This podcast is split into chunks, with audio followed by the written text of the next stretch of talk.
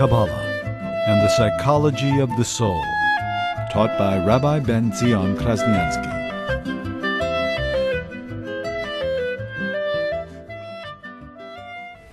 It's only through sacrifice that you truly see that a Jew has a relationship with Hashem. The only way we can truly relate to Hashem is only through sacrifice. Because what is a relationship? A relationship is a two way street. If Hashem gives and we receive, it's not a real relationship. Hashem gives and we receive. That's what Avram Avinu represents. Avram Avinu represents receiving, acknowledging, being grateful, being thankful for Hashem, recognizing everything we have comes from Hashem.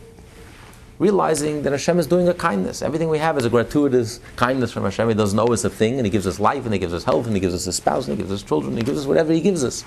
And we're grateful and thankful, we receive it, and we acknowledge it and recognize it, and in turn we become godly, and we also become givers. Whatever Hashem gives us, we share with others, because we become godly. Just like Hashem gives us gratuitously, we in turn Avram opened his home, opened his tent, whatever Hashem gave him, he shared. His wisdom, his time, his wealth, everything he had, he shared because he recognized that Hashem gives and we receive. But that's not what a relationship is. A true relationship really begins with Yitzchak. The first marriage in the Torah we find is Yitzchak's marriage. Because that's a real relationship. A real relationship is when it's a two way street. Not just God gives and we receive. But Hashem gives and we also give. We give back. It's a two way street. We want to give something to Hashem. Not only are we grateful that we receive, we want to give something to Hashem. What can we give to Hashem? When we own nothing, we have nothing. Avram Avinu recognized whatever we have belongs to Hashem. If we have looks, if we have energy, if we have talents, if we have success, whatever we have, it really belongs to Hashem. So, honestly speaking, what do we have to give? We don't have anything. The only thing we have to give, the only thing that we possess that's truly ours, is sacrifice. When we sacrifice ourselves and we do something that's difficult for us to do, only for the sake of Hashem, that's an offering that we can offer to Hashem. It belongs to us, it's ours. when you do something that's difficult for you to do and you have to exert yourself, it's yours. You own it. That's truly yours. Like the famous story Moses Montefiore was very friendly with the Queen of England. She asked him, Tell me, Moses, what's your, what's your real worth?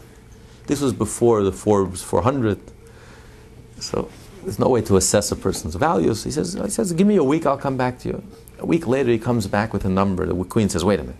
Even I know without knowing anything, without investigation, that you're worth a lot more. He says, Your Majesty, you don't understand. This is all the money I gave to charity. He says, Everything else, do I really own it? Today I can have it, tomorrow I can lose it. Stock market crashes, and one moment half of my wealth is wiped out. But this I own. No one could ever take away from me. What I gave to tzedakah, I reached into my pocket and I gave a piece of myself. That's mine forever. That I possess. That I truly own. When a person sacrifices, when a person exerts effort, when a person puts in effort, when you study Torah and it's difficult, you have to really understand it and really tax when it taxes you. And it stretches you. And you have to push yourself you're exhausted, you're tired, and you push yourself, and you go that extra mile, and you do that extra mitzvah, and you push yourself to do another favor, and to learn an extra minute, and to give an extra penny to tzedakah. That sacrifice you own, that's yours.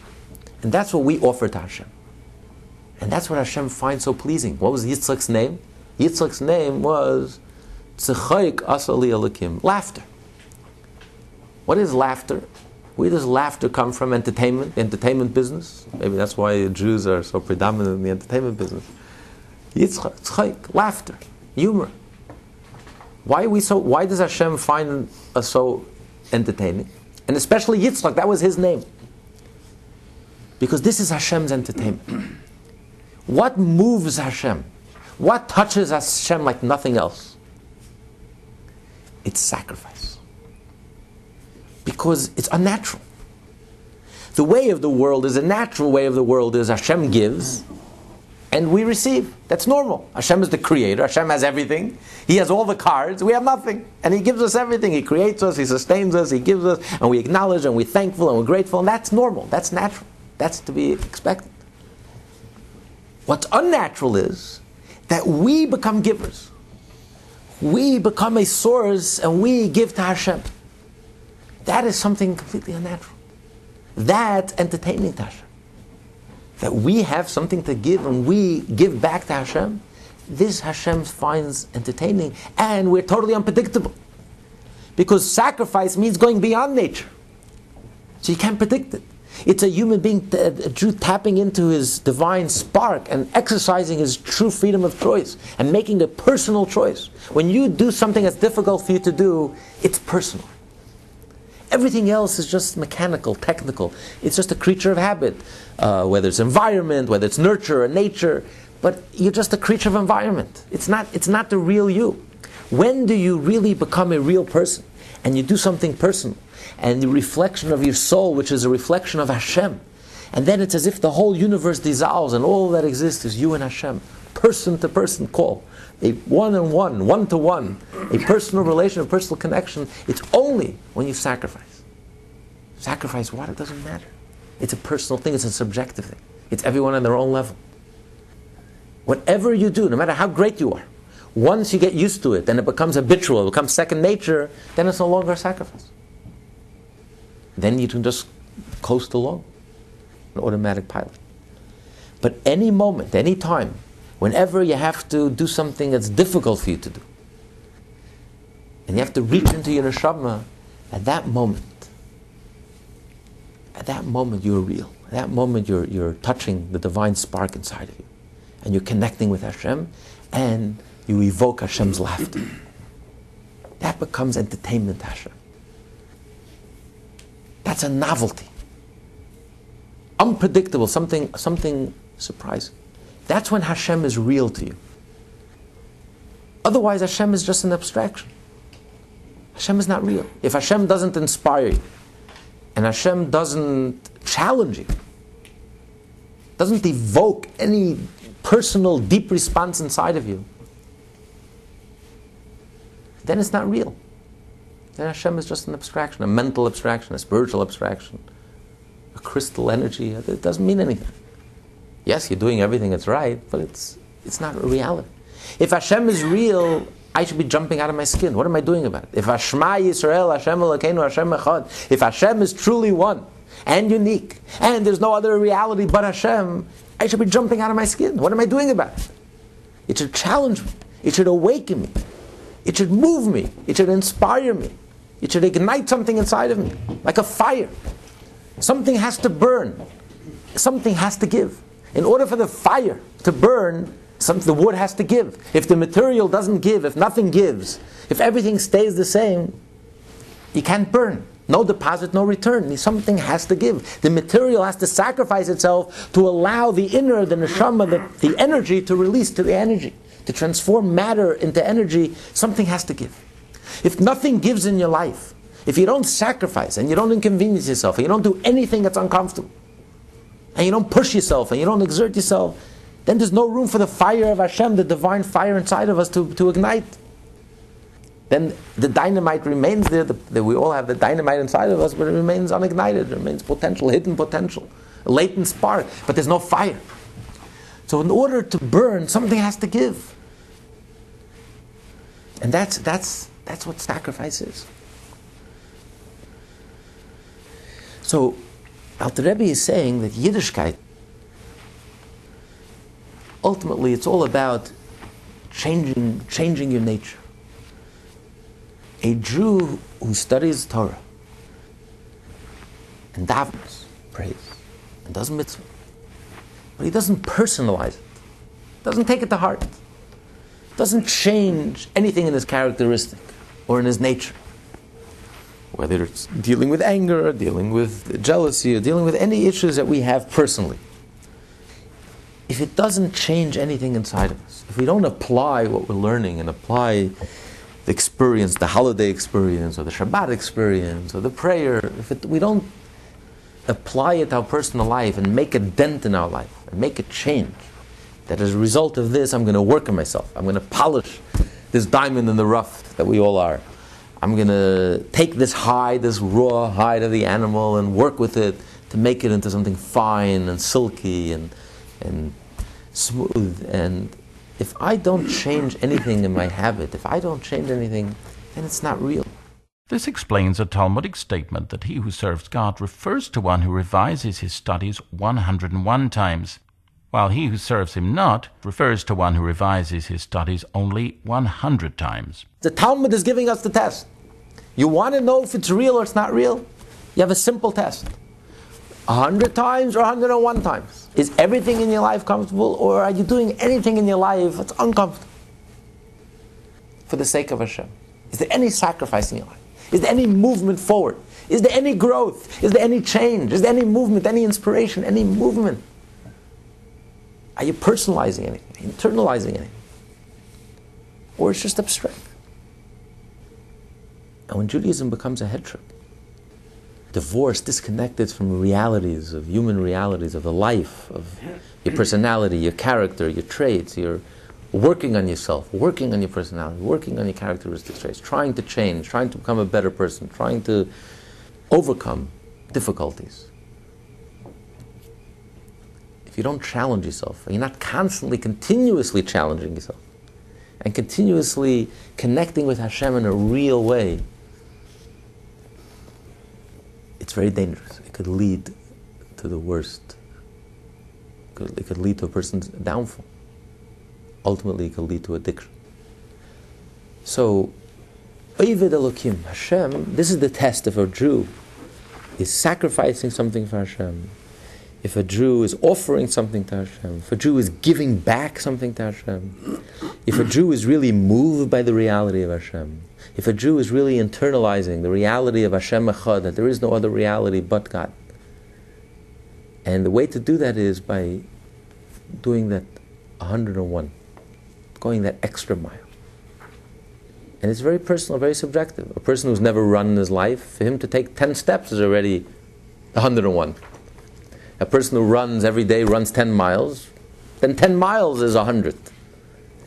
It's when he goes those extra few yards, when he's reached his limit, he pushes himself. That's when you come alive. That's when your adrenaline really starts pumping. That's when you feel alive. So it's a very personal thing, it's a very subjective thing. Every person is different, and every person every day is different. Yesterday's challenge is today's what yesterday you thought was impossible, and you mastered and you overcame, and you, and you, you, master, you overcame this challenge, today it's become a second nature. It's no longer a challenge. Now you have to challenge yourself to a higher level. So it's a constant challenge. And that's the 101. That's the test. If a Jew is truly serving Hashem in the present tense, if it's a present, vibrant reality, if Hashem is a, is a true reality in his life.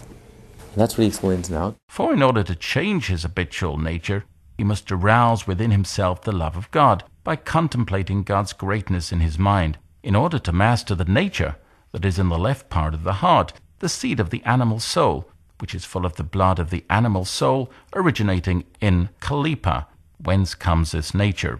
And the power of his love enables him to transcend his nature. So the only reason why a Jew overcomes his nature is only out of love for Hashem. Why are you doing this? You're not doing it for fun. It's difficult. It's a challenge. Why are you doing this? Why would a Jew push himself and give that extra penny to tzedakah? Why would a Jew push himself and study that extra minute of Torah? Why would a Jew push himself and come an extra morning to daven in the kollel? Why would a Jew push himself to do anything extra? Why? Why are you overcoming your negative habits? Dealing with your anger, dealing with your arrogance, dealing with your uh, laziness, or dealing with your negative challenges, or even overcoming positive habits. Why are you pushing yourself to do something that's difficult for you to do? You're only doing out of love for Hashem. If you don't love Hashem, why are you doing this? It's only because you have a relationship with Hashem. You want to serve Hashem. You want to serve Hashem. You want to give Hashem something. You know that this is what Hashem's finds, and this is Hashem's entertainment. This is what Hashem, this is Hashem's pleasure. This is what moves Hashem.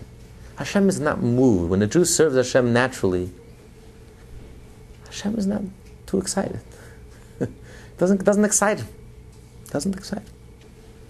What excites him is when a Jew overcomes a difficulty. That's what excites him. The heavens doesn't excite Hashem. It's this world that's so precious to Hashem. Like the Rebbe once explained, he said the difference between the difference between the angels serving Hashem and a human being serving Hashem. He says like a difference between a, a photograph and a portrait. He says, why is it that a photograph people pay pennies for a photograph? A portrait, people will pay. What was the, the it sold for the most money uh, for a portrait recently? Over hundred million dollars. A portrait, people are ready to pay millions of dollars. A photograph is more accurate. It's a perfect replica. Portraits are really perfect. Portraits, are, and yet the photograph is worthless, worth very little value. And, and a portrait, why? Because a photograph is a machine. You just copy it. What's the big deal? It's perfect, but it's a dime a dozen. A portrait was made by an artist, an artist with a personality, with an ego that had challenges. He's pouring his heart, his soul, his experiences into that painting. That's what's so precious. The Rebbe says that's the difference between an angel and a human being. Angels are per- pictures, perfect replicas. A billion, a zillion, infinite angels. What's their worth Hashem? Worth a penny. We in this world, we're portraits. Every time a Jew wakes up, wakes himself up spiritually, and every time a Jew lifts himself up and does a mitzvah and pushes himself and studies Torah and pushes himself to do kind, to be kind, instead of being arrogant, instead of being angry, instead of being jealous, instead of being lustful, a Jew does the right thing and overcomes his nature, overcomes his instincts, rises above nature, and acts in a heroic way, and sacrifices himself and does something Hashem. This is, this is so precious. This is a portrait. This has infinite value infinite value attached. You know, it's like the story, the famous uh, parable of Rabbi Levi Yitzchak Berditchev, why we blow the shofar in Rosh Hashanah. So one of the reasons he gave a parable is a king got lost in the forest. And the more he went to search for his, for his, his, his team, he got lost and they couldn't find him. He's wandering in the forest for days. You know, he, since he grew up as a prince, he was spoiled. He's never left the palace.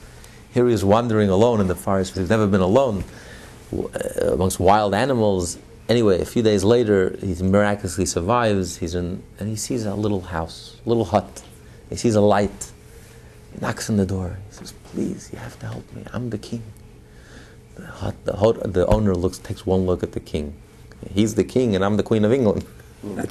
the king's wondering that he looks like looks like a, a chaya, looks like an animal by now disheveled, half insane, you know. Okay, the king, sure, your highness, come in. You know, he plays along with the guy who's starving, he needs help. He brings him in. He says, listen, I don't have much, but whatever I have, I'll share with you. So uh, he takes out some, he takes off his clothes, he lies him out some straw in front of the fireplace, he gives him some hard bread that he has. The next morning, the king wakes up refreshed. He says, listen, you saved my life. If I would have been out in the, in the forest another night, I wouldn't have made it. I can't thank you enough. Believe me, when I come back to the palace, I'm going to reward you. I said, sure, yes, yes, your highness, yes, your majesty. You humors him. He shows him how to get back to the highway. A week later, the royal carriage shows up, summons him to the palace, and he makes appoints him as personal minister. He says, let me tell you, I slept every night of my life, I slept in the palace. I had the best food, the best chefs. Trust me. Nothing was as pleasurable as that little straw that you put in front of me, and that hard floor, and that cold, hard floor. You put that straw in that little fire. And the bread that you gave me was tastier than all the chefs, the best meals, best cuisine that the palace could offer. And I'll never forget what you've done for me. And therefore, I'm going to reward you and make me my minister. And um, many years later, once the king got angry at him, the king was about to behead him. He says, One last request. Do me a favor. I have one request for you. Wear those clothes again that you wore when you first met me. And that's the reason the Jew blows the shofar, because we the shofar is the shofar at Sinai. Hashem went. It was a wasteland. This world was a wasteland. This world was a forest. Hashem went to every nation in the world. Are you going to want to accept the Torah? He says, "Why are you kidding?" He went to every nation, and um, no one accepted it. And he came to the Jews and he said, "Na'aseh v'nishma." So when Rosh Hashanah, when the Jews, Hashem is about to sentence us, we turn to Hashem and say, you know, just let, us reenact that scene and remember why you fell in love with us and why you loved us in the first place. But this is, this is life in this world. An angel praises Hashem all day and all night. It's to be expected. It's natural. They can't do otherwise. There's no choice involved. There's no nothing personal. It's almost machine-like. It's almost like programmed, like an animal, instinctive. But a human being And how could you compare our service to Hashem to an angel's? We're like a little straw, a little hard black bread. We mumble some prayers or we barely understand the meaning of the prayers. But Hashem, this is more precious. This is more precious. Because in the darkness, imagine the setting. It's in the forest with wild animals, a jungle. And within this jungle, a Jew is doing something selfless and kind sacrificing, taking money, the ultimate ego symbol, and giving it giving it away when everyone else is grabbing and taking and hoarding. Doing an act of chesed, something selfless, sacrificing himself, coming to shul and praying to Hashem, talking to Hashem, communicating to Hashem, speaking to Hashem, studying Hashem's Torah, finding the time and the effort, and the energy. To Hashem, this is infinitely precious. So this is what Hashem finds pleasurable. This is Hashem's entertainment. It's the sacrifice. It's because it's difficult. Why did Hashem make life so difficult? But th- this is what this world is all about. It's when, when you have this trapping and this setting, and yet despite all of that, we're able to shine a light, to light a candle. You don't appreciate a candle. You don't appreciate light when the sun is shining. But if you're lost in the forest, every drop of light a drop of water is, is life ref- so refreshing. When you have water in abundance, you take it for granted. It's in the absence of water that the smallest light and the, tiny, the smallest drop of water suddenly becomes so precious.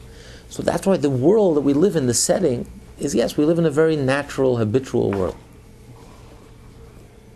And most people, most people, almost all people, live their lives habitually, comfortably. No one likes to go beyond the comfort zone. No one likes to do anything that's difficult to do. We take the path of least resistance. We all have certain biases, certain prejudices, certain instincts, and we all gravitate toward whatever our nature is. Some people are introverted by nature, so they dedicate their life, they read and they study, they enjoy it. Some people are extroverted by nature. So most people just fit right into their predictable. And when you have this sort of setting, and suddenly you have a struggle, Hashem sees a Jew struggling. Hashem Jew over rising above his nature, acting heroically, going beyond human nature, doing something heroic. When does a Jew see, see the hand of Hashem in your personal life? When could you experience? When you act miraculously. When you act miraculously means when you go beyond your nature, when you change your nature. That's when you see the hand of Hashem in your life. That's when you feel the spirit of Hashem in your life. And that's the only way you can really contact and connect with Hashem. It's the only way. That's the point of contact. When you go beyond your nature, change your nature, rise above your nature, even positive nature. So this is the, this is the challenge of Yetziat Mitzrayim, to go beyond our limits. Mitzrayim means lim- limitation. It doesn't necessarily mean negative. Mitzarim any limitation, even positive, holy limitation it's already a limitation, it's natural. And the essence of a Jew is really about our whole being is miraculous. Isaac, Yitzchak, the very first born Jew, was miraculous. Broke every law in the book. Born to a 90 year old mother and 100 year old father. And it's been uphill ever since. Our entire survival is miraculous. Our entire existence is miraculous. Our birth as a people, the Exodus is miraculous. 40 years in the desert was miraculous. The Jewish lifestyle is miraculous to live in this world that we live in and to live by the Torah, to live up to the morality and ethics and spiritual standards of the Torah, while having your feet firmly planted in this world and being a practical, down to earth person, being a successful person, and at the same time living by the Torah is miraculous, nothing short of miraculous. There's nothing natural about it. It's all about rising above your nature, changing your nature, and constant challenge. And this is when we come alive. This is when we make contact with Hashem. This is the whole purpose of creation. If a Jew remembers that, that this is, this is what Hashem is waiting for. This is what gives Hashem infinite pleasure. And a Jew has it because we have a love for Hashem. We care about Hashem. We want to put a smile on Hashem's face. We want Hashem. We want to get excited Hashem. Can you imagine we can do something as insignificant as we are, as tiny, as puny as we are? We can do something that cause Hashem to smile, to laugh, to entertain Hashem, to give Hashem real pleasure, genuine pleasure. The angels can't do it. No one in the universe. We are the only ones in the entire universe that have the ability to give Hashem pleasure, to move Hashem. It's one thing to be moved by Hashem. But to move Hashem, now that's, that's powerful. And the only way we can move Hashem, we can move Hashem to tears. The only way we can move Hashem is when we sacrifice. We do something that's difficult for us to do. That moves Hashem no end. That gives Hashem such pleasure we can't even begin to fathom. Who says Hashem wants our nirvana? Nirvana is not a, is not a Jewish concept. Nirvana, peace of mind. Who says Hashem wants our nirvana? in the grave, you'll have nirvana. While we're alive, life is a struggle. Life is avodah. Life, a man was created to struggle. That's the reality. It's not a, a punishment. Before Adam sinned, it says God created Adam in Gan Eden to work. Work is not a punishment. Because it's only when we work, when we struggle, that we truly, truly own something, we truly feel alive. The Zohar says when something is given to us on a, on a, on a platter, on a silver platter, it's called bread of shame. In heaven, all the revelations and all the ex- godly experiences that the soul experiences in a disembodied body in heaven before the soul is born is bread of shame. It's like everything is handed to you on a silver platter. A person who has no difficulties, no negative habits, no challenges, just coasts along, it's bread of shame. It's when a Jew struggles and a Jew has to choose, and a Jew, that you earn it. You earn it. The Talmud says a person would rather have one measure that you own, that you earn, rather than nine measures of something that's given to you free. Because it doesn't give you pleasure. It's only something that you sacrifice that gives you pleasure, that you own. It's personal, individual. So this is the whole purpose of creation. The whole purpose of creation is that when we overcome the struggle and overcome the difficulty. Kabbalah and the Psychology of the Soul, taught by Rabbi Ben Zion Krasniansky.